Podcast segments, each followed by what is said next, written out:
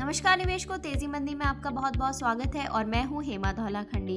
बाज़ार में जोमेटो वो पहली फ़ूड टेक कंपनी है जो मार्केट में न सिर्फ़ लिस्ट हुई, बल्कि जिसके आईपीओ ने बाज़ार में धूम मचा दी।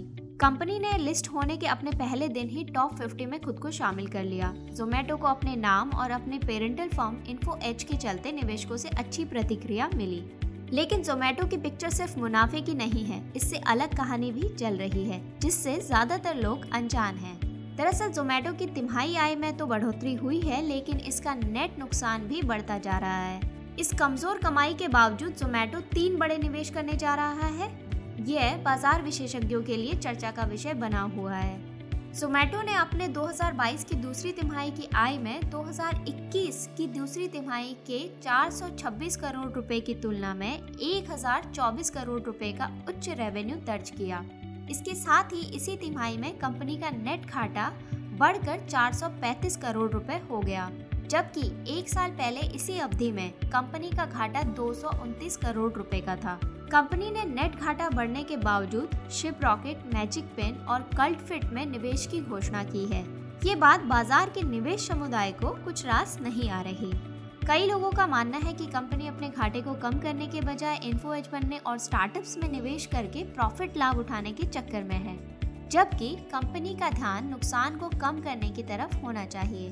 जोमेटो का किस्सा इसलिए भी दिलचस्प है क्योंकि कुछ दिनों पहले ही एक मीडिया इंटरव्यू में जोमेटो के सीईओ दीपेंद्र गोयल ने ये कहा था कि कंपनी की आईपीओ योजना एक आकस्मिक योजना थी जिसे बंद करना पड़ा, क्योंकि बैंक में केवल छह महीने की नकदी बाकी रह गई थी।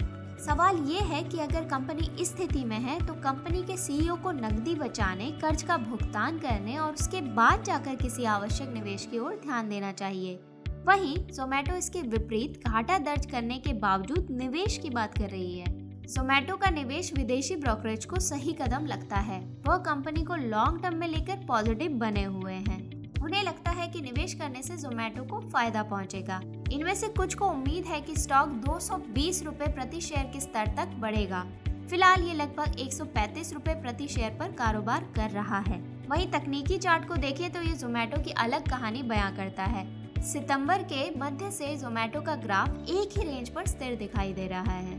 लॉन्च की तुलना में वॉल्यूम में भी कमी आई है और कुल मिलाकर जोमेटो की कहानी को जलेबी की तरह ही सीधा समझा जा रहा है।